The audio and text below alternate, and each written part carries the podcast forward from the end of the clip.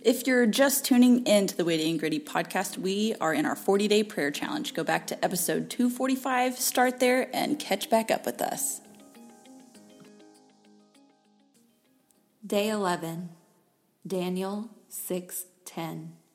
But when Daniel learned that the law had been signed, he went home and knelt down as usual in his upstairs room, with its windows open toward Jerusalem.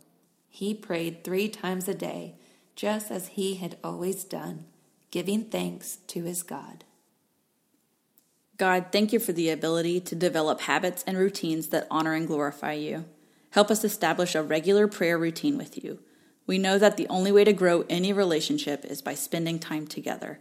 Let us lean into the season of prayer and guide us in our next steps to building a foundation of prayer on you. Help us stay committed and consistent to regular conversation with you. Spend the next few minutes asking God for next steps on establishing a regular prayer routine.